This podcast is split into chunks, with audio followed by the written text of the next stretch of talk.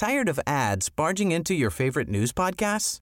Good news. Ad-free listening is available on Amazon Music for all the music plus top podcasts included with your Prime membership. Stay up to date on everything newsworthy by downloading the Amazon Music app for free or go to amazon.com slash news ad free. That's amazon.com slash news ad free to catch up on the latest episodes without the ads. Millions of people have lost weight with personalized plans from Noom, like Evan, who can't stand salads and still lost 50 pounds. Salads, generally, for most people, are the easy button, right? For me, that wasn't an option. I never really was a salad guy. That's just not who I am. But Noom worked for me. Get your personalized plan today at Noom.com. Real Noom user compensated to provide their story.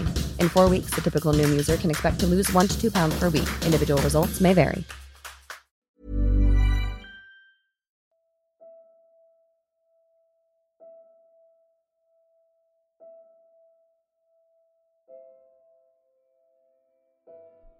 سلام. به رادیو مثلث خوش اومدین. من پریسا هستم و این پنجمین میان مثلثی این پادکسته.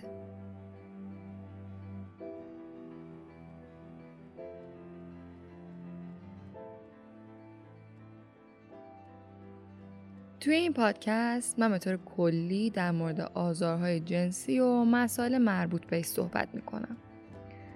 هدف این پادکست اول از همه شنیدن تجربه های آزار جنسی از نقطه نظر راویه و در کنارش هم سعی دارم به جنبه های آموزشی این مسئله بپردازم که این اپیزودم یکی از اوناست.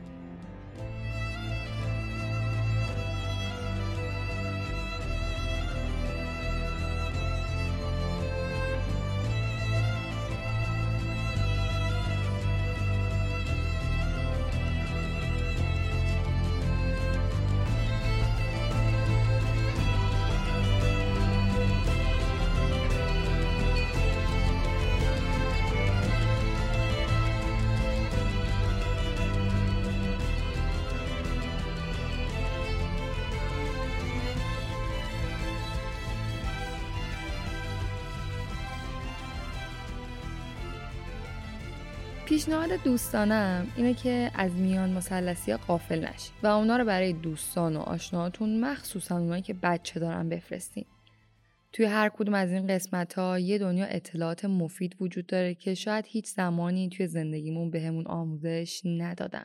اگه دوست دارید موضوع رو توی میان مسلسی رو مطرح کنم و به نظرتون جاش توی این پادکست خالیه حتما از طریق ایمیل یا شبکه های اجتماعی منو در جریانش بذارید. از ایده های شما استقبال می‌کنم و به هم کمک می‌کنه محتوایی با کیفیتتر و مفیدتری بسازم. احتمالا خیلی از ما وقتی که کودک یا نوجوان بودیم آموزش جنسی درستی ندیدیم. احتمالا تعداد زیادی از ماها تا سنین بالا نمی‌دونستیم که روابط جنسی چیه، اندام های خصوصی کجان، بایدها و نبایدها چیه. فقط می‌دونستیم که اینا خیلی تابوه و نباید راجبشون صحبت کنیم. متاسفانه عامل خیلی از آزارهای جنسی همین نداشتن اطلاعاته. احتمالا توی همین پادکست شما زیاد شنیدین که راوی ها موقعی که مورد آزار جنسی قرار می گرفتن حتی نمی‌دونستن چه اتفاقی داره میفته. وقتی یه چیزی به صورت اجتماعی و در این حد گسترده نقص داره نمیشه واقعا تمام تقصیر رو روی دوش پدر مادرمون یا حتی پدر بزرگ و مادر بزرگمون بذاریم. اونا هم حتما داشتن از یه قواعدی تبعیت می‌کردن که برای خودشون اجرا شده بوده. گرفتن انگشت اتهام به سمت کسی یا چیزی گره ای از کار کسی باز نمی‌کنه. اما اینکه سعی کنیم اصلاح داشته باشیم توی چیزی که می‌دونیم اشتباهه قدم خیلی خیلی بزرگیه. برای همین بهتون پیشنهاد می‌کنم که حتما تا آخر این اپیزود همراه ما باشین و مطالبی که گفته میشه رو برای اطرافیانتون بفرستین. هر کدوم از ما می‌تونیم کارهایی که توی گذشته نکردیم یا چیزایی که برای خودمون اتفاق نیفتاده رو ازش جلوگیری کنیم و کمک کنیم که نسل آینده آسیبهایی که ما دیدیم رو نبینن. مهمان این میان مسلسی قزال مسعودی مشاور کودک نوجوان و بزرگسال و معلف کتاب کودک آزاری جنسیه. خانم مسعودی در راستای بحث تربیت جنسی و آموزش به کودکان و نوجوانان هم توی صفحه اینستاگرامشون خیلی فعالن هم کارگاه های خود مراقبتی جنسی برای والدین برگزار می‌کنن که در ادامه همین اپیزود به این کارگاه هم اشاره می‌کنیم اما بحث اصلی امروز که به نظرم خیلی هم مهمه و شاید کمتر شنیده باشیمش یا در موردش فکر کرده باشیم اینه که هر فردی که در نوجوانی یا بزرگسالی آزار جنسی میرسونه حتما حاصل یه فضای تربیتی بوده که یا آموزش جنسی درستتر شکل نگرفته یا الگوهای رفتاری نامناسبی که وجود داشته از اون فرزند یک آزارگر جنسی ساخته. در ادامه این اپیزود یکم از این رفتارها و ریشاش میگیم. اینکه فضای تربیتی درست چه ویژگی هایی باید داشته باشه میگیم و نهایتا به اهمیت تربیت جنسی و اصول یادگیریش می‌رسیم.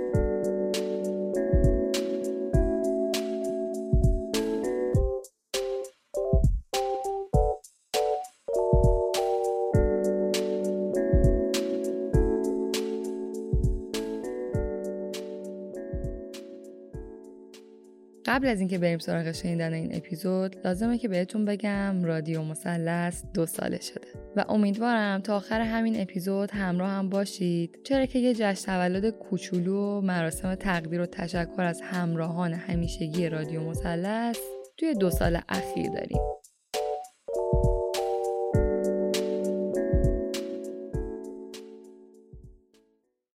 سلام من غزال مسعودی هستم. خیلی خوشحالم از این فرصتی که فراهم شده تا با تو و مخاطبین رادیو مثلث بتونم صحبت هایی رو داشته باشم که امیدوارم براتون موثر باشه. خب همونطور که رسالت رادیو مثلث اینه که بخواد آگاهی رسانی بکنه در رابطه با آزار جنسی و سوء استفاده جنسی دلیل عمده که من اینجا هستم. اصلا چرا غزال مسعودی اینجاست و با این موضوعی که دغدغه شماست.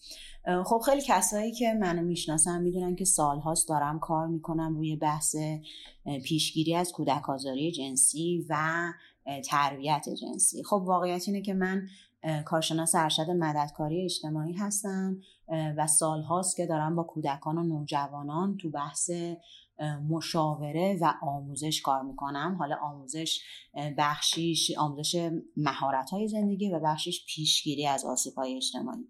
که خب یکی از اون آسیب های خیلی جدی بحث کودک جنسی هست. خب واقعیت اینه که ما توی کشورمون سالهای قبل خیلی این بحث رو به صورت مشخص و آموزشی نداشتیم. و خب خیلی کم بودش نیاز می‌شد یعنی احساس می‌شد. خب الان که تو سال 1400 هستیم واقعا خانواده ها مجموعه ها رسانه ها خیلی دارن کار می‌کنن رو بحث پیشگیری از کودک آزاری جنسی ولی واقعا قبلا این نبود. و در واقع نقطه شروع ورود من به این مبحث زمانی بود که مدیر یک مدرسه ای برای یکی از دانش آموزاش این اتفاق افتاده بود و از من کمک می‌خواست که من به عنوان در واقع مشاور با اون بچه کار بکنم. و خب وقتی که من وارد اون مدرسه شدم و شروع کردم به کار کردم با اون بچه دیدم که چقدر مدیر داره گزارش میده که این اتفاق زیاد اینجا میفته و این بچه ها خیلی نیاز به آموزش دارن. آیا میشه بین آموزش رو داد؟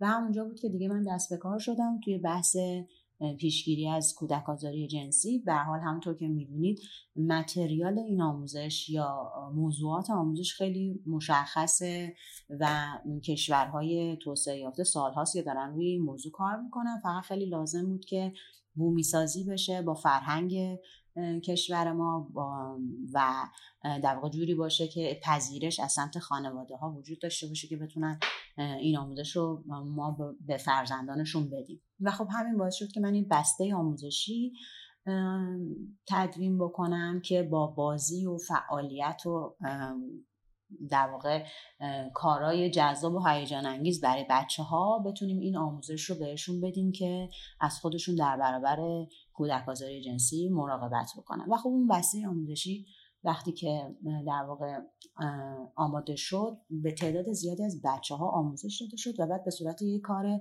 پژوهشی در اومد که اون کار پژوهشی توی جشنواره پژوهش برتر مددکاری اجتماعی به عنوان پژوهش حوزه کودک انتخاب شد و یونیسف یا صندوق کودکان سازمان ملل از این کار تقدیر کرد و خب این خیلی باعث دیده شدن این کار شد. و خب بعد از اونم همزمان شد با فیلم هیچ دخترم فریاد نمی‌زنند که خیلی دقدقه های مردم رو برد به سمت اینکه حالا که این آسیب هست چیکار باید کرد؟ و در واقع پاسخ به این سوال همین کاری بود که من انجام داده بودم. یعنی آموزش. اگر که بحث کودک آزاری جنسی وجود داره که به نظر من به قدمت بشریت بوده هست و خواهد بود مهمترین کاری که ما می‌تونیم انجام بدیم پیشگیری از این آسیبه. و خب تمام اینا در کنار همدیگه باعث شد که یک جریانی شکل بگیره که آموزشی که من دارم میدم خیلی گسترش پیدا بکنه توی مدارس مختلف دانشگاه های مختلف مراکز مختلف کارشناسان حرفه های یاورانه که تو حوزه کودکان و جوان کار می‌کنن و خانواده ها در واقع آموزش بگیرن که بتونن پیشگیری بکنن از این آسیب جدی برای فرزندانشون. و خب همینطور که این کار در حال گسترش بود دیگه من تصمیم گرفتم که وارد مدرسه بشم و یک کار پژوهشی هم انجام دادم که توسط آموزش پرورش شهر تهران ازش تقدیر شد به عنوان طرح مراقبت از کودکان در برابر آسیب های اجتماعی. و خب تمام اینها برای این آموزش و این کار در واقع رشد و پیشرفت بود. و خب زمانی که بحث آموزش خود مراقبتی داره مطرح میشه برای کودکان و نوجوانان پشت بند اون یه سری سوالات دیگه هم مطرح میشه که مرتبط با موضوعات جنسی هست و اونجاست که بحث تربیت جنسی باز میشه. اما حالا این پیشینه که سپری شده تا به اینجا رسیده. یعنی کاری که من الان انجام میدم بحث تربیت جنسی کودک و نوجوان با یک پیشینه با یک نیاز و با یک ضرورت قدم به قدم شکل گرفته و منطبق بر نیازها در رده های سنی مختلف. به نظرم با این شروع کنیم که چرا و چطور تربیت جنسی یه امر ضروریه و ارتباطش با آزار جنسی چیه؟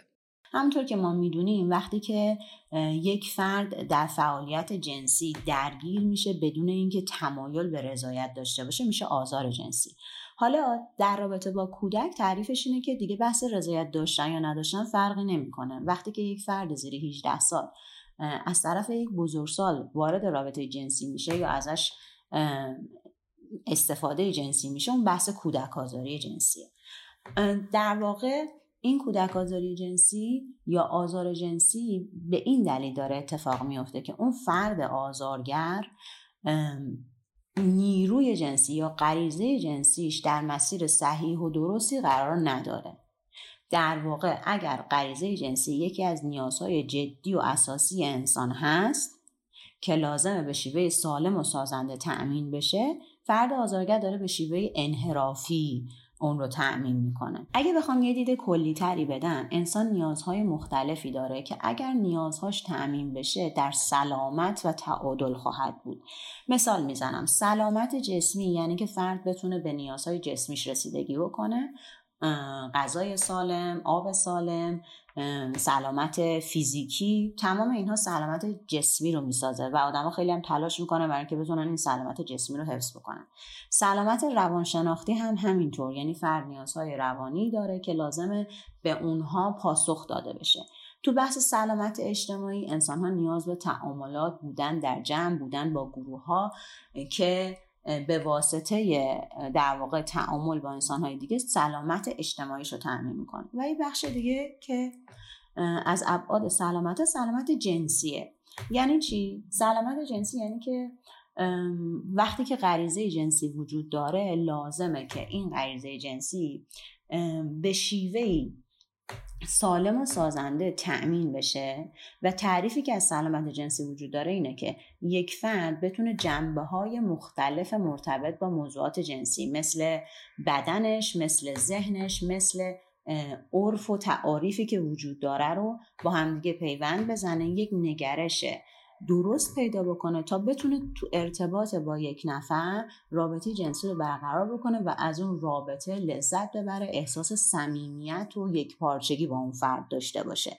در واقع سلامت جنسی به معنی این نیست که یک فرد بیماری نداشته باشه. در واقع کیفیت اون رابطه جنسی و در واقع رضایتی که اون فرد داره مهمترین شرطیه که سلامت جنسی رو شکل میده. حالا این سلامت جنسی در رابطه با همه افراد وجود داره و یک شبه هم ایجاد نمیشه.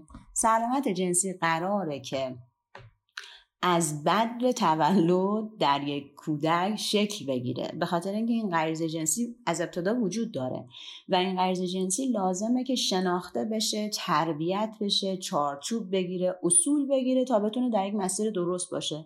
دقیقا مثل همه کارهایی که ما داریم با یک کودک انجام میدیم. یعنی والدین به جسم کودک رسیدگی می‌کنن به روانش به تربیتش به آموزشش به ارتباطاتش.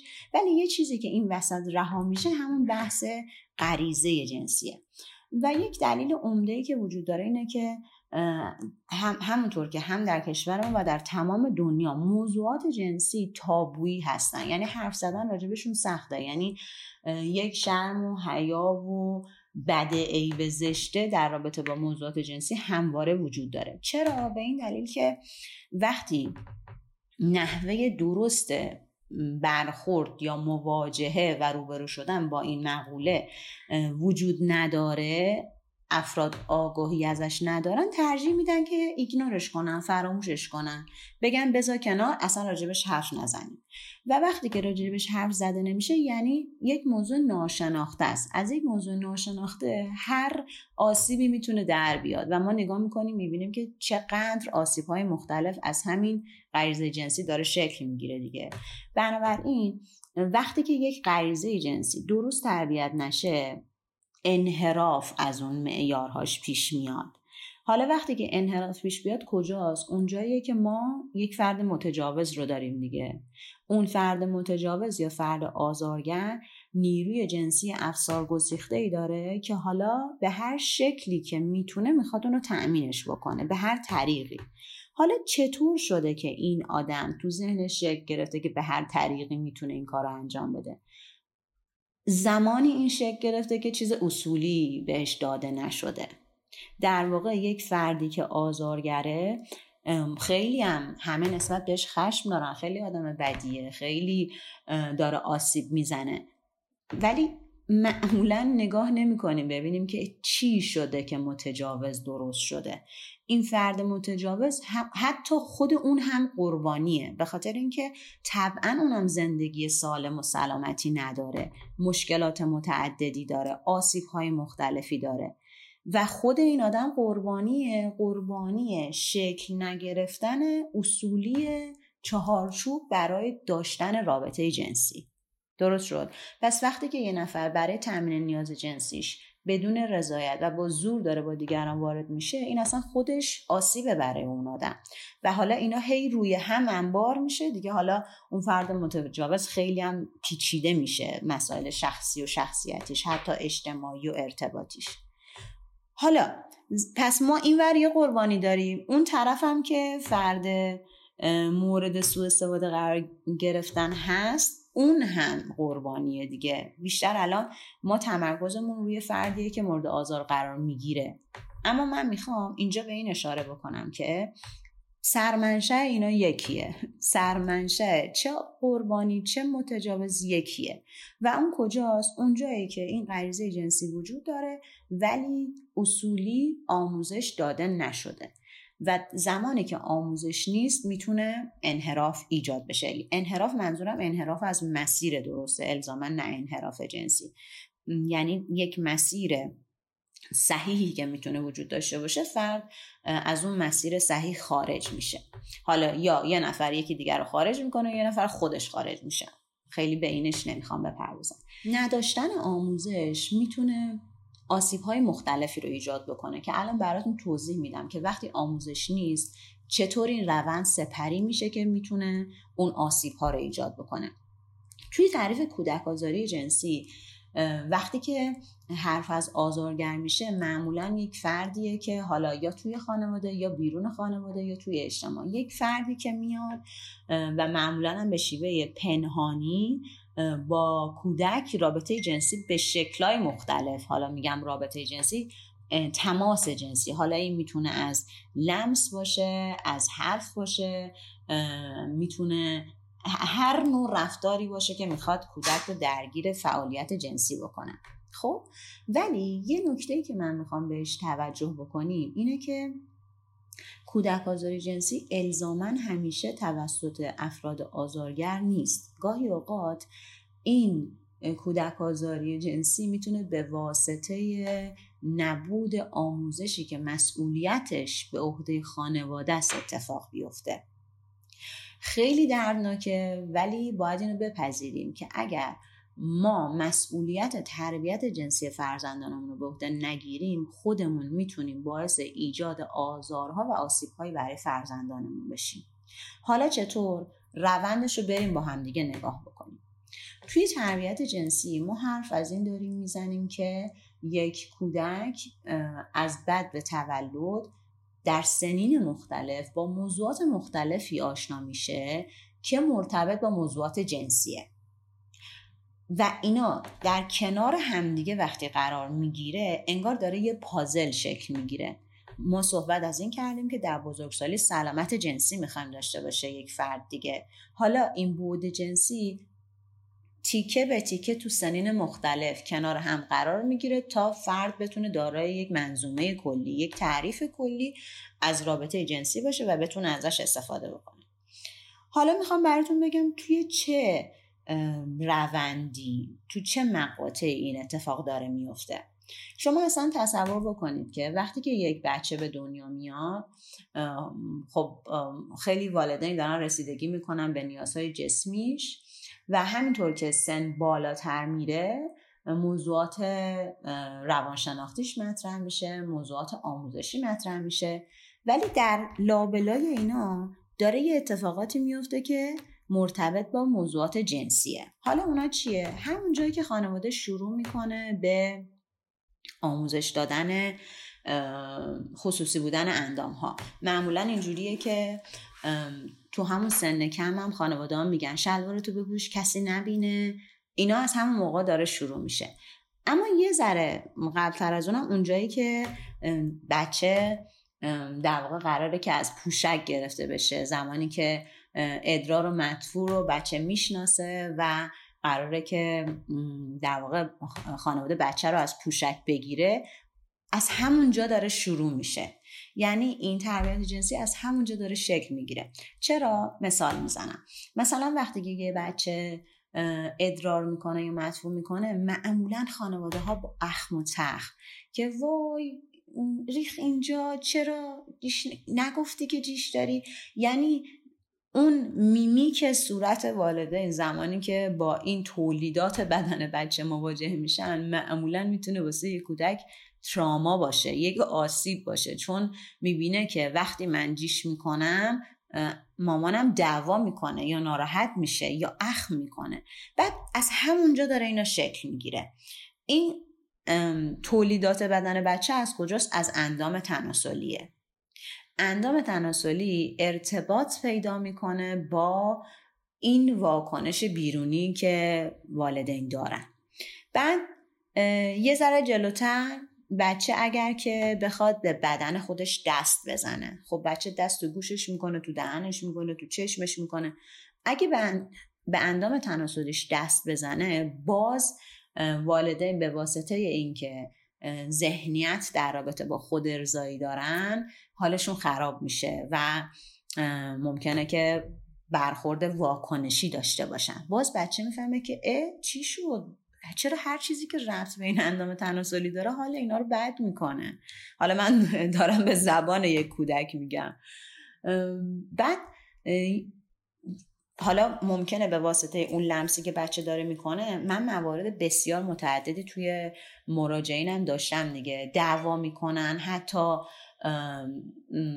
می‌زنن بچه رو یا چیزای مختلفی میگن که بچه این کار انجام نده. یعنی بعضی وقتا انقدر خلاقیت توی حرفاشون دارم. مثلا یه مادری برای من می‌گفت که بچم مدام دست می‌زنه به اندام تناسلیش و خودشو لمس می‌کنه. من هر چی بهش میگم نکن فرشا دوستت ندارن کادو نمیارن برات گوش نمیده. هر چی میگم زخم میشه مریض میشی گوش نمیده. اون روز همینجوری بچم از من پرسید که مامان چرا با بزرگ پیر شده؟ منم بهش گفتم که با بزرگ اون کاره رو کرده که تو می‌کنی. بعد شاید واقعا باورش بر خود منم سخت بود که چرا؟ بعد بچه ترسیده گفته که خب باشه من دیگه این کارو نمی‌کنم من نمی‌خوام پیر بشم. و بعد یه مدت دوباره اون کار رو شروع کرده. یعنی می‌خوام بگم وقتی آگاهی نباشه والدینم چیزایی میگن که اینا خودش آسیب زننده است دیگه. یعنی شما فکر کن که بچه داره خودش لمس می‌کنه و لذت می‌بره چون اعصاب سمپاتیک پاراسمپاتیکش درگیره و اصلا لذت کار این ناحیه است. از یه طرف داره لذت می‌بره از یه طرف باید به این فکر کنه که وای نکنه پیر بشم نکنه مریض بشم نکنه زخم بشم. و تمام اینا ترس و نگرانی در کودک دیگه. و بعد این ذهنیت که تو بچه خوبی نیستی مامان دوست نداره بابا دوست نداره تو داری کار بدی می‌کنی اینا همه داره اون ذهنیت رو شکل میده. حالا جلوتر میایم بچه ها می‌خوان بدن دیگران رو کشف بکنن. چون نمی‌دونن که هنوز ذهنیت و تفکر انتظایی ندارن. دوست دارم بدونن که اونی که من دارم و یکی هم داره مال اون چه شکلیه. یعنی یه اتفاق کاملا طبیعی. بچه ها معمولا هی سوال چرا چرا می‌پرسن والدین هم هی چرا چرا رو جواب میدن. به اینجا که می‌رسه یه خود سخت میشه براشون و ترجیح میدن که از سوالا فاصله بگیرن. ولی زمانی که یه بچه سوال داره که دختر پسر فرقش چیه؟ اندام تناسلی اون چرا یه شکل دیگه است؟ این سوالات باز هم با مقاومت مواجه میشه. حالا بچه ها میان برای اینکه خودشون کشف بکنن بفهمن چه خبره بازی های جنسی مثل دکتر بازی و خاله بازی و توی این بازی ها می‌خوان ریز ریز به همدیگه نزدیک بشن و بدن همدیگه رو ببینن و کشف بکنن. که اگر والدین متوجه این موضوع بشن و بچه ها رو در حین انجام این کار ببینن خب خیلی وقتا دعوا یا دور کردن اون بچه ها از همدیگه است. اجازه ندادن که این بچه ها با همدیگه بازی بکنن. و باز اینا اینجوریه که خب چی شد؟ چرا این اتفاق افتاد؟ یعنی بچه ها همش دارن هی موضوع با موقعیت های مواجه میشن که والدین دارن اونا رو منع می‌کنن از این کار ولی هیچ ذهنیتی بچه ها ندارن. یعنی فقط دارن من و اخم و تخم و دعوا و از وجدان و از اون ماجرا درک می‌کنن. خب جلوتر میایم سوالات جنسی بچه ها شروع میشه. بچه ها از کجا آمدن؟ چرا باید ازدواج کرد؟ حتما بچه دار شد. موقع عروسی تو من کجا بودم؟ و اینا سوالاتیه که معمولا حالا هم مخاطبین خودشون فکر بکنن به این هم تجربه من نشون داده. راحت نیست وقتی که یک فرد با این سوال مواجه میشه. والدین وقتی این سوال رو بچه ها میشنون حتما اگر آموزش ندیده باشن خیلی جا می‌خورن شوکه میشن. عمدهشم به این خاطره که مگه نگفتیم موضوعات جنسی تابوییه خود این آدما هیچ نگرش درست و اصولی ندارن. همه والدین معمولا خیلی تصادفی و به تجربه ذهنیت در رابطه با موضوعات جنسی براشون شکل گرفته. کسی نیومده بهشون آموزش بده. پس وقتی آموزشی ندیدن ذهنیتی ندارن برای که بخوان آموزش بدن. و چون موضوع تابویی حرف زدن راجبش براشون سخته. و شرم و حیام وجود داره نگرانن نکنه بچه کنجکاوتر بشه و نگرانن که نکنه بچه به رابطه جنسی والدینش بخواد فکر بکنه. سوالای بچه تهش می‌رسه به اینکه حالا من و همسرم رابطه جنسی داریم. حالا من جواب بچه‌مو چی بدم؟ یعنی اینو افکاریه که می‌تونه در کسری از ثانیه تو ذهن یه والد ایجاد بشه و زمانی که بچه این سوال می‌پرسه اون والد جا بخوره حالا تعجب بکنه هول بشه یا حتی خیلی وقتا این پاسخ بدن که این سوالات مال این سنت نیست حالا بزرگ شدی می‌فهمی دیگه نبینم اینا رو می‌پرسی. و باز اونجا بچه می‌فهمی که مثل, مثل که حرفای مگویی هست یه چیزایی هست که من نباید خبردار بشم. انگار می‌فهمه که باید خودش کشف بکنه. و زمانی که پاسخ سوالا رو نمی‌گیره هم باز یک به قولی در و بستن براش و اون ارتباط قطع میشه با والدین و باز هم اینجا بچه رها میشه. بعد دیگه بچه ها تو سن تا سن 6 7 سالگی این سوالات رو می‌پرسن دیگه. از 4 5 شروع میشه تا 6 7 سالگی. بعد با واکنش هایی که والدین دارن اون می‌فهمه که اینجا جواب سوالات من نیست. کسی به سوالات من پاسخ نمیده. انگار من دارم والدینم رو معذب می‌کنم با پرسیدن این سوالا. و دیگه اون ارتباطی که میگم قطع میشه حالا جاهای دیگه. و حالا به هر شیوه ای ممکنه یه کودک بالاخره مواجه بشه با موقعیتی که یه کسی بهش بگه که بچه ها از کجا میان. و زمانی که یه کودک توسط یک کودک دیگه همسن و سال دیگه خبردار میشه که بچه ها واقعا از کجا میان؟ اونجا هم خودش یه شوکه بزرگه برای اون بچه. که چطور؟ یعنی چی؟ این اندام خصوصی بود که کسی نباید می‌دید که ما اگه دست می‌زدیم کلی دعوامون می‌کردن. کار اشتباهی بود. اگه با دوستمون این کارو می‌کردیم ما رو از هم دور می‌کردن. نمیذاشتن هم دیگر ببینیم. می‌بینی؟ یعنی یه پیشینه اینجوری تو زن کودک ساختیم. حالا بچه مواجه میشه با اینکه همین آدما دارن خودشون این کار رو انجام میدن و این خیلی حزمش سخته. خیلی حزمش سخته. و بسته به اینکه هر فرد چه پیشینه هر کودک چه پیشینه ای رو گذرانده باشه این می‌تونه تجربهش سختتر بشه براش یا آسونتر. یعنی عوامل مختلفی نقش داره ولی معمولا خیلی تجربه راحتی نیست وقتی که یک کودک از یک کودک دیگه این موضوع رو میشنوه. خیلی ناباوری خیلی شوک تعجب. و حتی هیچ ذهنیتی نداره بچه چون تصویر جنسی ندیده دیگه. اصلا نمی‌تونه باور بکنه که چطور داره این اتفاق میافته. بچه ها که بزرگتر میشن دیگه مواجه میشن با تصاویر جنسی. حالا تصاویری که توی رسانه های مختلف می‌تونه وجود داشته باشه. و یا خودشون تصادفی کشف می‌کنن یا دوستاشون بهشون میگن که یه همچین چیزی هست بیا ببین. و مواجه شدن با تصاویر پرن برای اولین بار اون هم تجربه سنگینی خواهد بود. به خاطر اینکه هیچ ذهنیتی نیست و دیدن این تصاویر همراه با شوک تعجب حتی ترس چون اصلا نمی‌دونن که چیه و هیچ ذهنیتی راجبش ندارن و خود این خیلی هیجانات مختلفی رو تو کودک یا نوجوان حالا باز فرق نمی‌کنه. ممکنه یه کودک تو سن کم تصاویر جنسی ببینه ممکنه تو نوجوانی. و باز وقتی که هیچکس نیست که توضیح بده آموزش بده اون تجربه سختی خواهد بود. و همطور هی داره رو هم دیگه سوار میشه. آسیب پشت آسیب فشار پشت فشار. و شما نگاه کنید ما وقتی می‌خوایم یه پازلی رو بسازیم فکر کنید که هر تیکه پازل یه طرفش کنده شده است. و تهش چه تصویری برای ما شکل می‌گیره؟ حتی اگه بشه اینا رو کنار هم دیگه گذاشت. این مثال برای می‌زنم که ببینیم.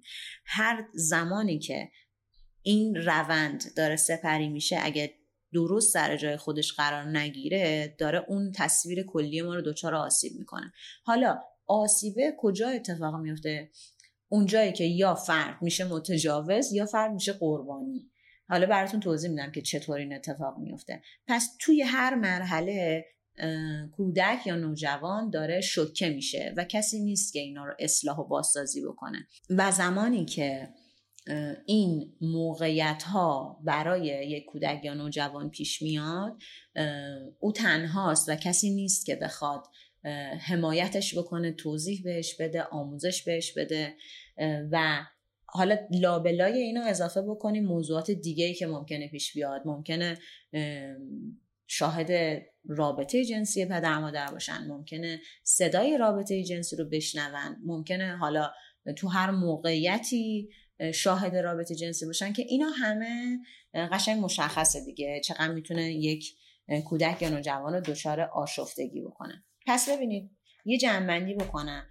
در روند رشد جنسی کودک یا نوجوان به طور نرمال ما انتظار یک سوالات و یک شناخت هایی رو داریم. یعنی همونطور که بچه وقتی می‌خواد حرف بزنه اول قانقون می‌کنه یک آواهایی ازش در میاد بعد کلمه میگه بعد کم کم کلمه ها رو می‌تونه جمله بکنه و بعد جملات رو می‌تونه کنار هم بذاره. یعنی این روند رشده. یا حتی مثلا یه بچه اول سینه خیز میره بعد چهار دست و پا میره بعد بلند میشه وای میسه را میره بعد میدوه.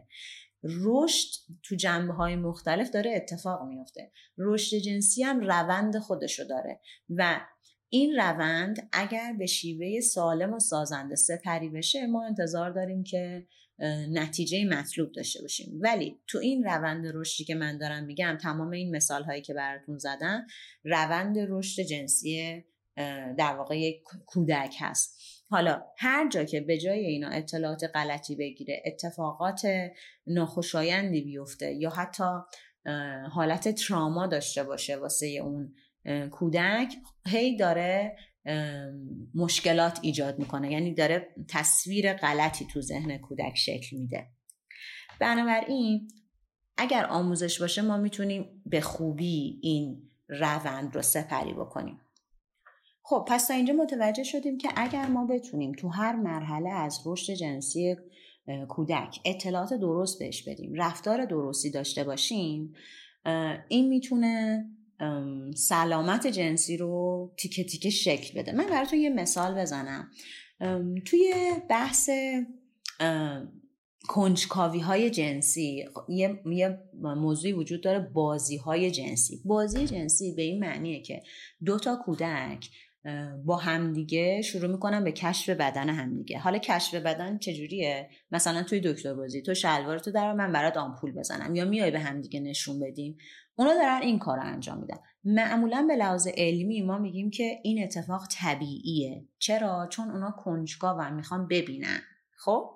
حالا یه زمانی این بازی جنسی نرماله. نرمال یعنی بچه ها همسن و سال همن. بچه ها تفاوت فیزیکی زیادی با همدیگه ندارن. بچه ها خیلی پلن نمی‌کنن برنامه ریزی نمی‌کنن مکرر این کارو نمی‌کنن. اگه یه نفر بفهمه اینا شوکه میشن و بازیه رو تموم می‌کنن. اینا ویژگی های بازی های جنسی نرماله. اما ما بازی های جنسی غیر طبیعی یا غیر نرمال یا مشکل دار هم داریم. اونا کجا؟ زمانی که دوتا بچه اختلاف سنی داشته باشن. زمانی که دوتا بچه یکیشون به طرز قابل توجهی جسه بزرگتری از اون یکی داشته باشه. زمانی که با زور و فشار این کار انجام بشه.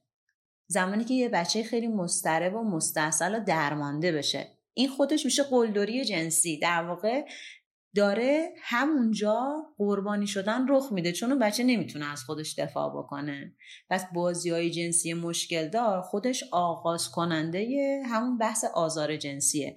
حواسمون به این باشه که همیشه الزاما آزارگر جنسی یک فرد بزرگسال نیست. حتی بچه ها می‌تونن تو محیط همسن و سالانشون تو فضای مدرسه مورد سوء استفاده جنسی قرار بگیرن. اون جایی که اونا نمی‌تونن نه بگن.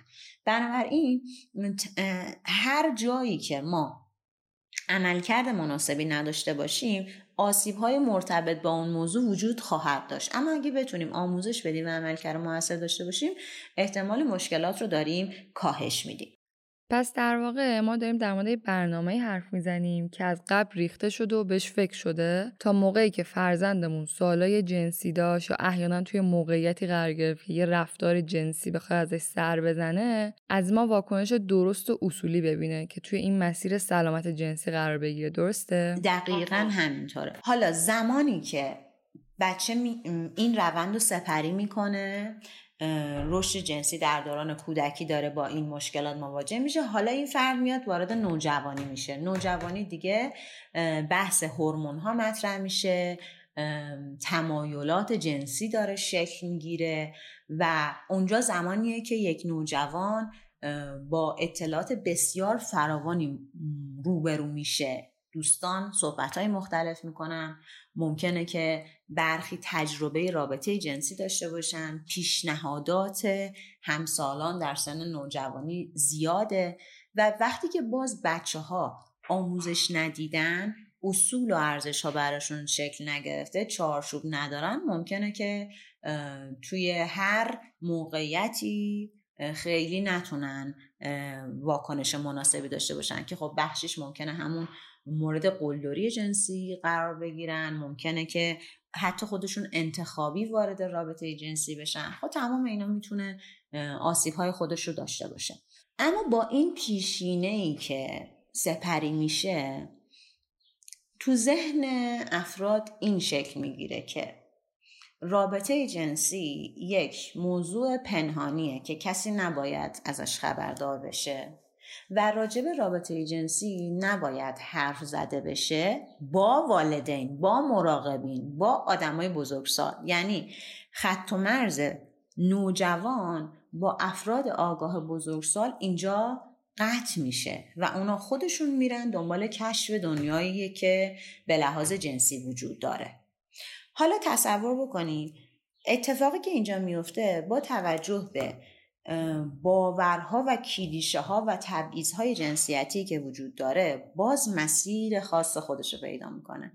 مسیری که دختر پسر تو دوران نوجوانی سپری می‌کنن برای مواجهه با موضوعات جنسی با توجه به باورها، نگرشها و کلیشه های جنسیتی از همدیگه خیلی متفاوت میشه. معمولا پسرها با اشتیاق بیشتر با خیال راحت تر شروع می‌کنن به کشف دنیای موضوعات جنسی و از این ور دخترها معمولا با محدودیت های بیشتر که مردا دنبال سوء استفاده مردا می‌خوان بهت آسیب برسونن ولی پشت این حرفا نگرش درستی هنوز شکل نگرفته و ساخته نشده دیگه. حالا اینجا دقیقا همون جاییه که به پسرها آموزش داده نمیشه که رضایت جنسی چیه؟ چون اصلا راجع به موضوعات جنسی حرف زده نمیشه. اینکه مهمه طرف توی رابطه خودش رضایت داشته باشه کمتر مردی هست که اینو شنیده باشه. حالا مخاطبین اگر همراهان از آقایون باشن می‌تونن اینو بعدا بازخورد بدن. من وقتی که پرسیدم از مخاطبین پیج خودم معمولا کسی نمیاد به پسرها راجع به اینکه رضایت در رابطه جنسی آموزش بده. حتی در رابطه با دخترها هم این آموزش داده نمیشه. پس اونجایی که یک فرد متجاوز داره شکل می‌گیره همون کسیه که ببین تمام این تصویرا داره اشتباه اشتباه اشتباه پشت هم شکل می‌گیره. اون مواجهه با غریزه جنسیش حالا این غریزه جنسی می‌خواد پاسخ بگیره. به هر شکلی می‌تونه پاسخ بگیره. کی به من گفته که شکل درستش چیه؟ کی به من گفته که چی کار باید بکنم چی کار نباید بکنم؟ آموزشی نبوده اصولی نبوده ارزشی نبوده. پس من یک نیروی جنسی دارم. حالا باز تاکید بکنم دختر و پسر نداره مرد و زن نداره. چون معمولا اینجوریه که میگن متجاوز می‌تونه زنم باشه. بله می‌تونه باشه ولی مردها بیشترن. بنابراین زمانی که این روی کرده اصولی وجود نداره فرد می‌خواد به هر طریقی نیروی جنسی خودش رو تعمین بکنه غریزه جنسی خودش رو تعمین بکنه. حالا میره سراغ آدم های مختلف تو موقعیت های مختلف. این از فرد متجاوز حالا فرد قربانی اون کسیه که تو ذهنش شک گرفته که این موضوعات خیلی بده خیلی زشته. تو اصلا نمی‌تونی راجبش حرف بزنی. به کسی نمی‌تونی بگی. اگه تو موقعیتش هم قرار گرفتی نمی‌تونی از خودت دفاع بکنی. این میشه فرد قربانی. اونجایی که خیلی وقتا چون این آمادگی وجود نداره از قبل فرد نمی‌تونه موقع واکنش مناسبی داشته باشه. فریز میشه. همونطور که خیلی از آدم اینو میگن. نمی‌دونن که چی کار بکنن. یا بعدش نمی‌تونن با کسی در میون بذارن. این روایت ها در ذهن این افراد محفوظ میمونه راجبش حرف نمی‌زنن و حالا اینکه بماند بعد از هر آزار جنسی که رخ میده چه پیامدها و چه عواقبی هست که خب دیگه اون بماند خودش یه بحث مفصله. پس بنابراین ما می‌بینیم که چطور نبود تربیت جنسی نبود آموزش و نبودن در کنار افراد به عنوان کودک و نوجوان می‌تونه اونا رو ببره به سمت اینکه سلامت جنسیشون به خطر بیفته. سلامت جنسی به خطر میفته زمانی که فرد متجاوزه آزارگره. سلامت جنسی به خطر میفته زمانی که یک فرد قربانیه و داره مورد سوء استفاده قرار می‌گیره. چون ذهنیتش از رابطه جنسی سالم شکل نگرفته یا می‌تونه آسیب بزنه با اون ذهنیت و مشکلات بعدی رو به وجود بیاره دیگه. پس اگر که ما می‌خوایم سلامت جنسی داشته باشیم برای فرزندانمون لازمه که نحوه رفتار درست و مناسب رو بدونیم و تو هر سن متناسب با نیاز اونها رو به فرزندمون منتقل بکنیم. خب خوشبختانه قبلترها خانواده می‌گفتن ما نمی‌دونیم چی بگیم. الان کاملا مشخصه. آموزش هایی وجود داره که اونا دقیقا خط به خط کلمه به کلمه می‌تونن یاد بگیرن که چی بگن. یعنی اینا آموزش هایی که امتحانهای خودش رو پس داده و وقتی که خانواده که آموزش دیدن و به کار گرفتن خیلی هم توش موفق بودن. دیگه اینجا خبر خوبه. تا اینجا اومدم تمام اینو باز کردم که بگم اگه ما در کنار خانواده در کنار بچه ها نباشیم چه روندی رو دارن اینا سپری می‌کنن که آسیب می‌بینن؟ حالا می‌خوام خبر خوب بدم که اگه در کنارشون باشیم می‌تونیم از همه اینا پیشگیری بکنیم. حالا برای اینکه من بتونم به عنوان یک والد در کنار فرزندم باشم خودم نیاز دارم که بازنگری تو ذهنم ایجاد بشه.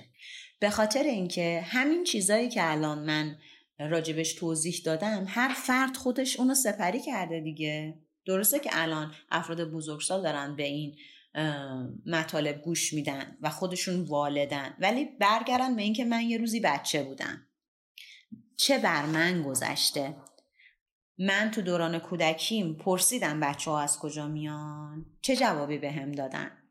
من تو چند سالگی واقعا فهمیدم بچه ها از کجا میان. کی به هم گفت؟ وقتی به هم گفت احساسم چی بود؟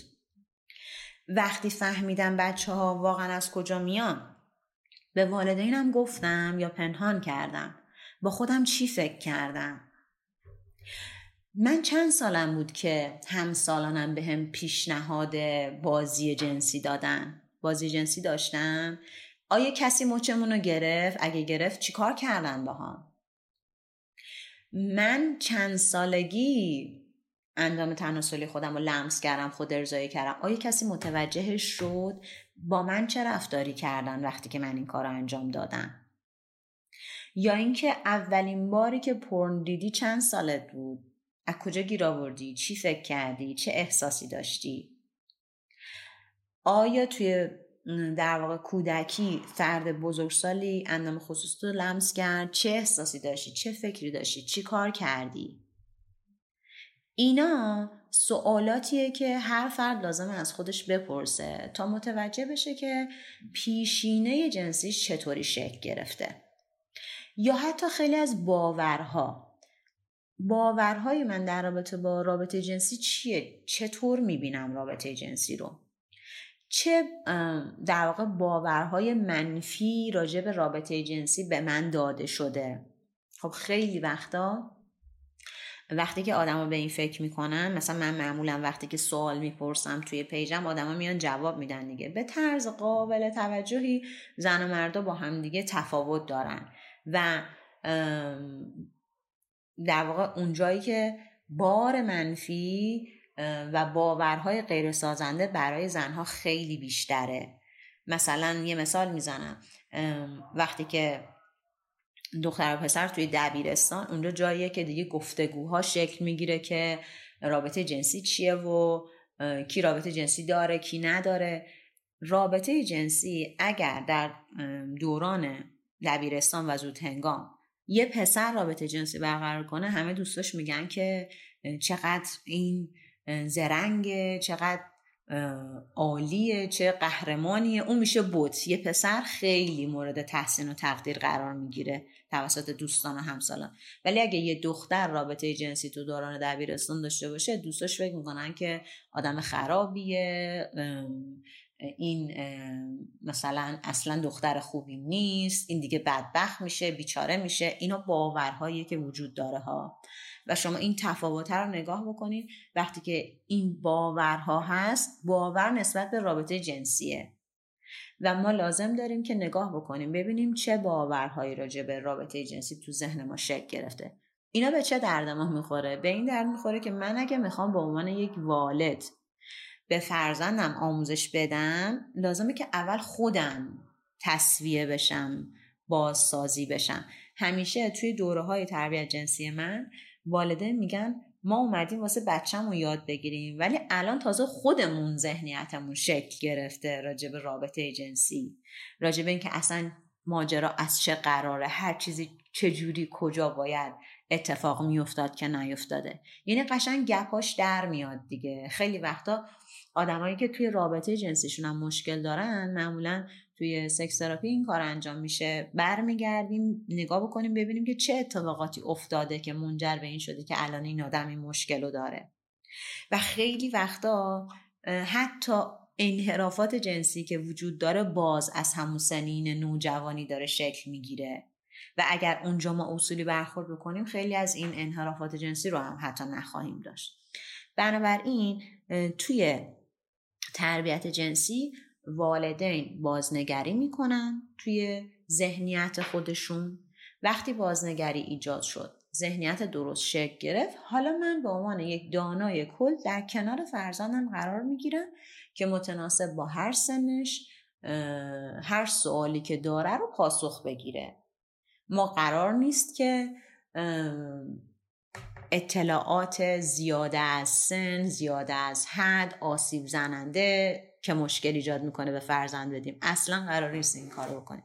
حالا کسایی که دورهای تربیت جنسی منو گذروندن می‌دونن که به هر سن و به هر مقطع پاسخهای بسیار ساده که بتونیم اون مجموعه رو به درستی شکل بدیم به بچه میدیم و برای توضیحات موضوعات مختلف روشمون کاملا علمیه کاملا اصولیه و وقتی که اینا منتقل میشه قشنگ اون منظومه ذهنی یک کودک یا یک نوجوان می‌تونه روند سالم و طبیعی خودش رو داشته باشه.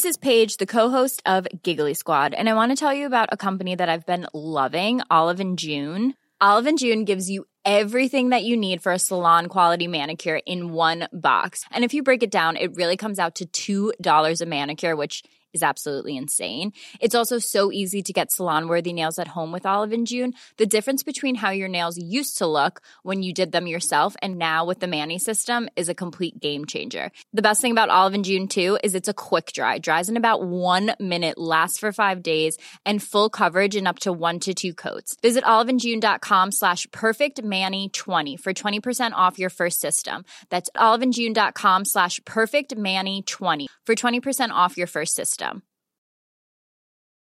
Millions of people have lost weight with personalized plans from Noom, like Evan, who can't stand salads and still lost 50 pounds. Salads, generally, for most people, are the easy button, right? For me, that wasn't an option. I never really was a salad guy. That's just not who I am. But Noom worked for me. Get your personalized plan today at Noom.com. Real Noom user compensated to provide their story. In four weeks, the typical Noom user can expect to lose one to two pounds per week. Individual results may vary.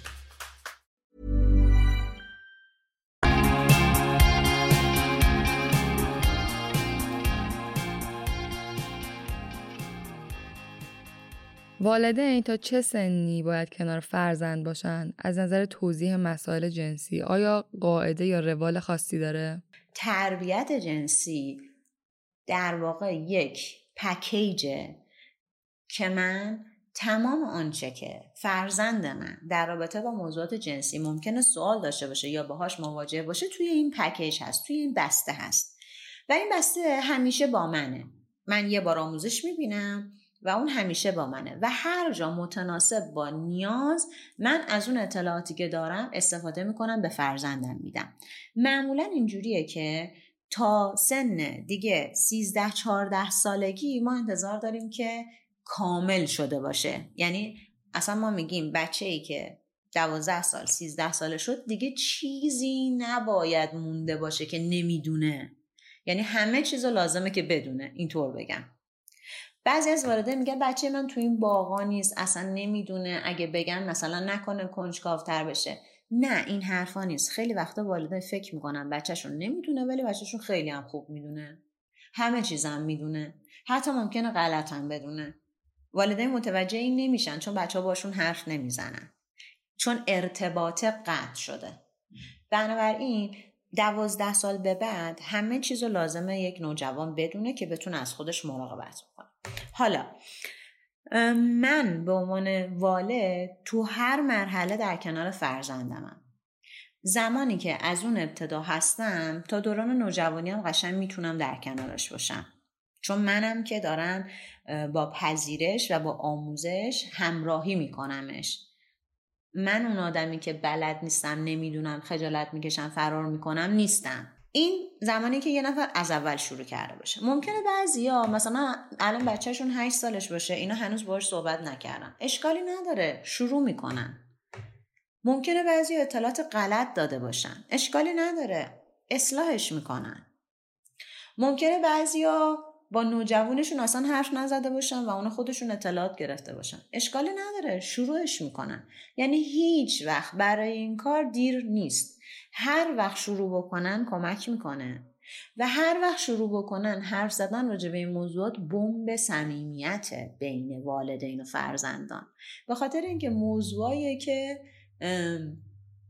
جالبه واسه بچه ها و تا قبل از اون مخفی بوده راجبش حرف نمی‌زدن حالا دارن حرف می‌زنن و این خودش اون صمیمیت رو ایجاد می‌کنه که مثلا منو قبول داره که داره با من راجع به این چیزا حرف می‌زنه و می‌تونه خیلی فاکتور کمک کننده ای باشه برای ارتباط.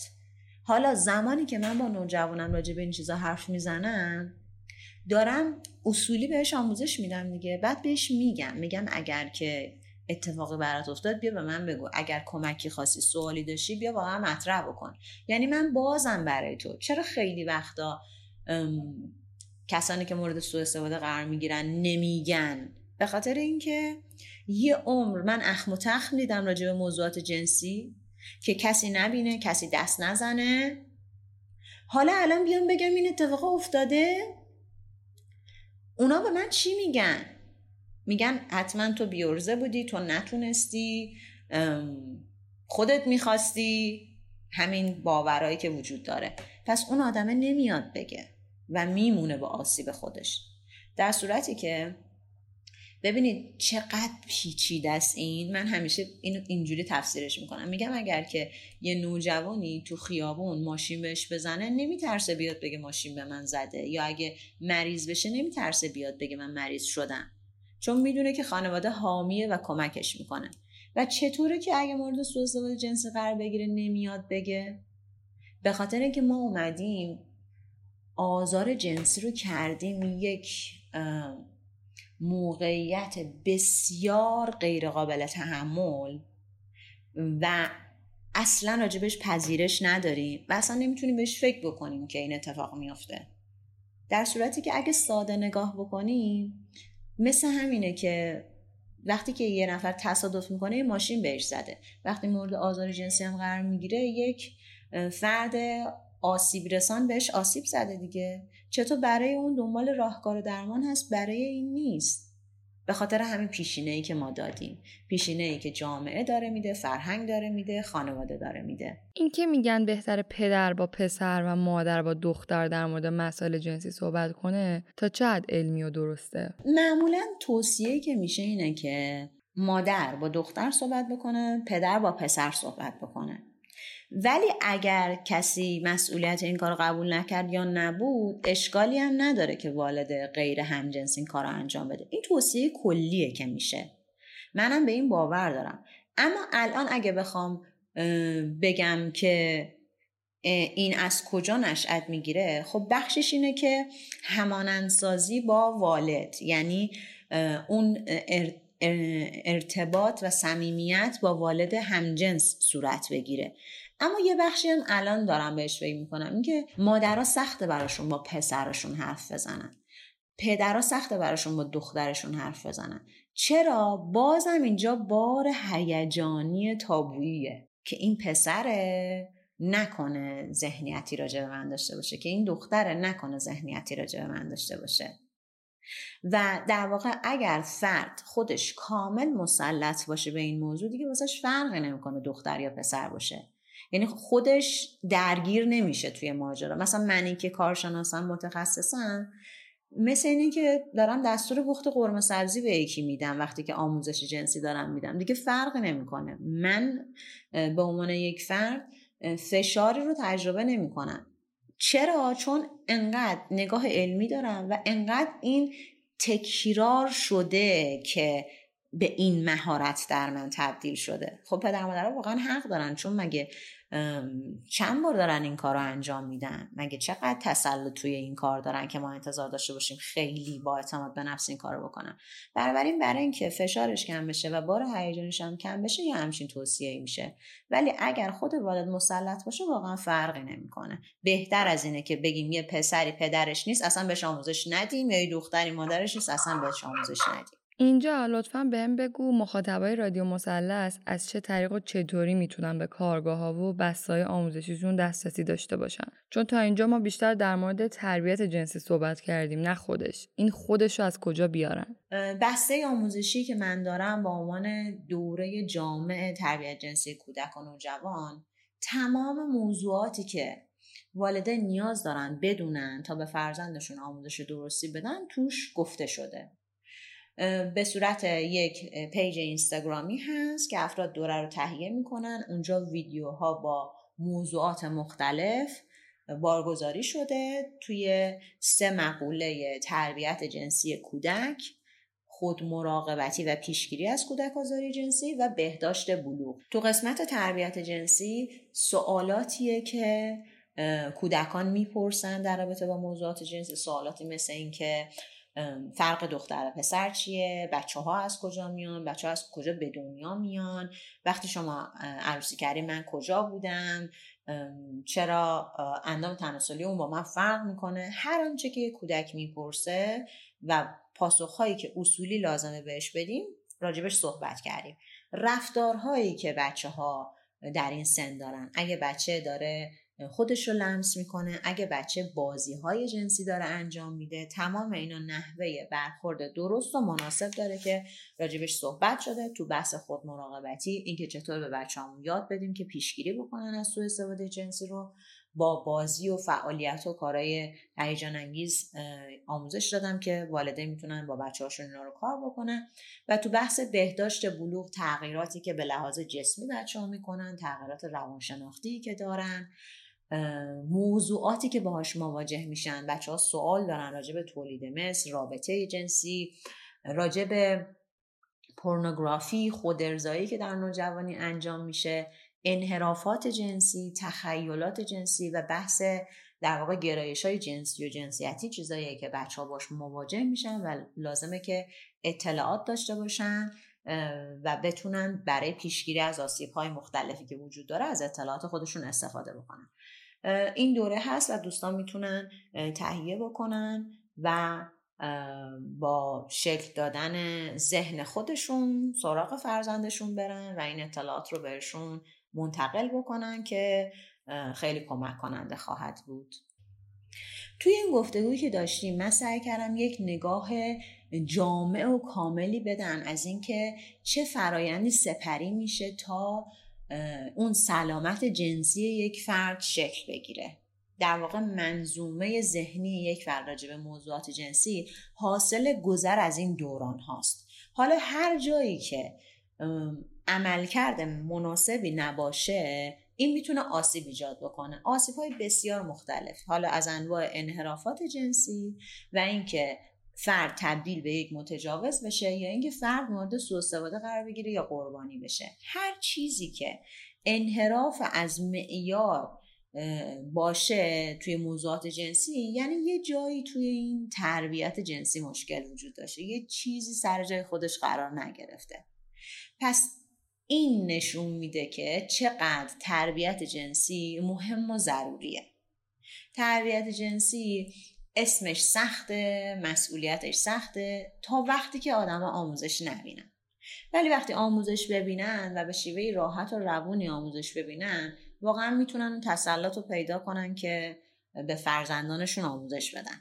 بسیار عالی. من لینک و آیدی اینستاگرامت رو توی توضیحات برای شنونده ها می‌ذارم که راحت تر پیدات کنن. وجود آدمایی مثل تو منو به شخص امیدوار و خوشحال می‌کنه. توی این سالا که توی این زمینه کار کردی اوضاع رو چطور می‌بینی؟ استقبال و اهمیت دادن والدین به موضوعی مثل تربیت جنسی رو به پیشرفت بوده؟ ببین تو تمام این سالهایی که من دارم کار می‌کنم همیشه امیدواری بوده به خاطر اینکه روندی که من سپری کردم تو این سالها همش باز شدن در بوده یعنی فهمیدن ضرورت این آموزش ها علاقمندی و اشتیاق خود والدین مسئولیتی که خود والدین دارن به عهده می‌گیرن که به بچه هاشون آموزش بدن این فوق العاده است. یعنی خیلی ما پیشرفت داشتیم. به خصوص زمانی که کرونا شد مدارس آنلاین شد دسترسی بچه ها به فضای مجازی خیلی بالا رفت. خب مواجهه بچه ها با تصاویر پرن خیلی زیاد شد دیگه. و اونجا جاییه که دیگه وقتی والدین متوجه میشن نمی‌تونن بی تفاوت ازش بگذرن. ببین زمان مثلا 20 سال پیش والدین نمیفهمیدن بچهشون پرن می‌بینه ولی الان والدین می‌فهمن. چون دیوایس های بچه ها دم دستشونه بالاخره باش مواجه میشن. و وقتی که متوجه میشن نمی‌تونن بی تفاوت بگذرن چون می‌خوان که کمک بکنن که بچهشون آسیب نبینه. بنابراین حالا از فوایدش بود دیگه. فواید کرونا این بود که خانواده ها اومدن وارد گود شدن شروع کردن آموزش دیدن و آموزش دادن به بچه هاشون و من هنوز دارم اینو می‌بینم. با مراجعینم وقتی کار می‌کنم با نوجوانا وقتی که کار می‌کنم وقتی که من به عنوان یک آموزشگر در کنارشونم و من بهشون آموزش میدم دونه به دونه گره های قبلی رو ما باز می‌کنیم و ازش عبور می‌کنیم. یعنی وقتی که یه نوجوان داره با من صحبت می‌کنه من نگرش های قبلیش رو هم اصلاح می‌کنم. اونجایی که وقتی می‌فهمه که ای رابطه جنسی اینه پس چرا؟ به ما نگفتن یا چرا این کارو می‌کنن تمام اینا رو ما ریز بریز به اینا توضیح میدیم که چطور شده که اینو گفتن چرا به تو نگفتن و دوباره شکل می‌گیره بدون گره شکل می‌گیره. خب اگه این فرصت واقعا در اختیار هر کسی باشه می‌تونه قشنگ اون منظومه ذهنشو به درستی شکل بده دیگه. و این این امکانیه که ما الان داریم و اینا همه امیدواریه. یعنی وقتی که آموزش و اطلاع رسانی هست ما مطمئنیم که اوضاع خیلی بهتری در پیش خواهد بود. و یه نکته هم که بهت بگم پریسا خیلی مهمه. خب الان کسانی که توی پیج من هستن یا منو می‌شناسن قشنگ سبک کاری من براشون مشخصه. توی در واقع سبک کاری که من انجام میدم اینه که من میام آدما رو سوال ازشون می‌پرسم که آدما فکر بکنن سوالی که فکر می‌کنن و جواب میدن بهش. و وقتی که جواب میدن و فراوانی جواب ها خودش آموزنده است دیگه. یعنی مثلا شما وقتی نگاه میکن سوال می‌پرسی که آیا تو بچه بودی از کجا فهمیدی که بچه ها از کجا میان و چه حالی داشتی؟ و میگن و حالشون رو میگن و یک پدیده درد مشترک که اه مثلا منم این حال بد داشتم اه منم اینجوری شدم منم این اتفاق برام افتاد. بعد اینا می‌بینن که خودشون تنها نبودن. و وقتی که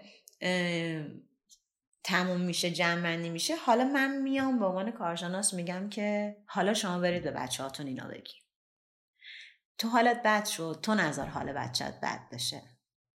تو آسیب دیدی تو نظر بچت آسیب ببینه. یعنی از خودشون شروع می‌کنن به بچهشون می‌رسن نگرش خودشون رو اصلاح می‌کنم تا نگرش آسیب زننده رو به فرزندشون ندن و اتفاقی که میفته این گفتمان وقتی که راجع به این موضوعات حرف زده میشه علمی میشه. دیگه اون قبح و شرم و حیا که داره میگه تو داری به موضوعات ممنوع نزدیک میشی کنار گذاشته میشه. این علم این واقعیته این فکته. و ما چاره ای نداریم جز اینکه بهش بپردازیم. اصلا چرا میگم چاره ای نداریم؟ این اصلا واقعیت و لازمه که بهش بپردازیم. و همین کمک می‌کنه که پذیرش خیلی بیشتری نسبت به این موضوع باشه. و پذیرش یعنی دیدن یک موضوع برخورد درست و منطقی باهاش. پس کم شدن آسیب کم شدن مشکلات و همه این یعنی رفتن ما به سمت سلامت. یادمون نره ما می‌خوایم سلامت ایجاد بکنیم. همونطور که مثلا الان دو سال همه دارن با چنگ و دندون از سلامت جسمی خودشون مراقبت می‌کنن در برابر کرونا سلامت جنسی هم مراقبت می‌خواد دیگه. مراقبتش همین آموزشه و پیشگیری از آسیب.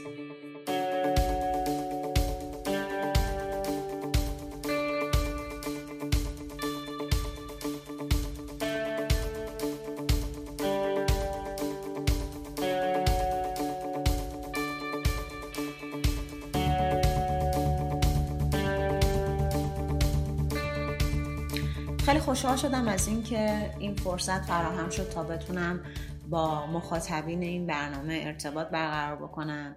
امیدوارم که موضوعاتی که باهاتون مطرح کردم بتونه کمک بکنه. به حال هر کدوم از ما مسئولیم در قبال فرزندانمون. و من می‌دونم که مسئولیت سنگین و سختیه. ولی خودم پای این کار وایستادم و تمام تلاشم می‌کنم که بتونم تأثیر گذار باشم توی این زمینه. خوشبختانه راه های ارتباطی وجود داره و اگر عزیزان کمکی بخوان یا سوالی داشته باشن می‌تونن در دایرکت اینستاگرام با من در تماس باشن. مرسی از شما هم پریسه جون.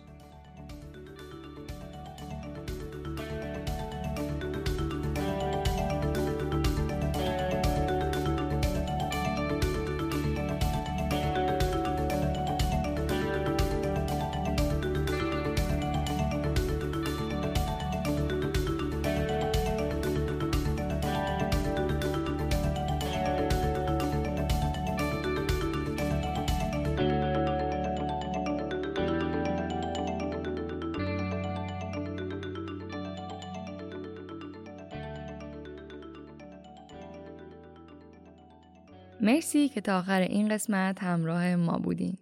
رادیو مثلث رو می‌تونین توی تمام اپلیکیشن های پادکست، کانال تلگرام و Spotify search و گوش کنید. همونطور که اول اپیزود گفتم، تولد دو سالگی رادیو مثلثه. رادیو مثلث دوستای خوبی به من داد و همراهایی که بودنشون توی زندگیم یه نعمته. مسیر زندگی و اهدافم و تا حد زیادی تغییر داد و راستشو بخواین هیچ وقت فکرشو نمی‌کردم. که روزی دو ساله شدنش رو جشن بگیرم در حالی که هنوز ادامه داره و کلی برنامه دیگه هم براش در نظر داشته باشم. توی این مسیر و تا به امروز افراد و دوستای زیادی بودن که به نحوی به من و رادیو مثلث کمک کردن و کنارمون بودن. دوست دارم اینجا و به این بهونه ازشون نام ببرم و تشکر کنم چرا که به هم امید و قدرت ادامه دادن و بهتر شدن و دادن. امین میرزاپور، هدیه میری مقدم، احسان سرکانی، مرزی رسولی، الهام پیفون، آرش کاویانی، محمد پوررشیدی، مهرنوش بادپر، علی گلشن نور، سمیرا حقوقی، وحیده تحماسبی، سارینا دریانی، فرزاد میرفخرایی، سبا مهدی، شبنم مشکبیز و پویان بیزه.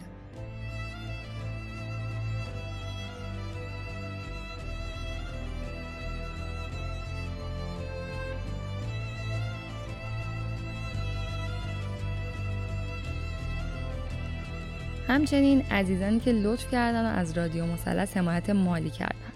البته خیلی ها بدون ذکر اسمشون این کار کردن. اما کسایی که اسمشون رو برام نوشتن امین، احسان، مهنوش، سینا، محمد بهرامی، زینب، سمسم، سیما، محی زمانی، مهناز، معصومه، امیر، نیما نجاری مقدم و حسین معین.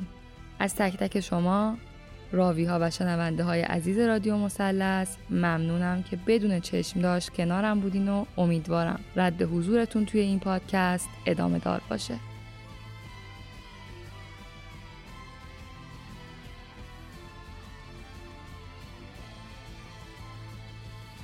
من پریسا هستم و چیزی که شنیدین پنجمین میان مثلثی این پادکست بود. امیدوارم توی سال جدید دلتون شاد باشه لبتون خندون باشه و توی مسیری باشین که دوست دارین باشین. نوروزتون پیروز. اسفند ماه 1400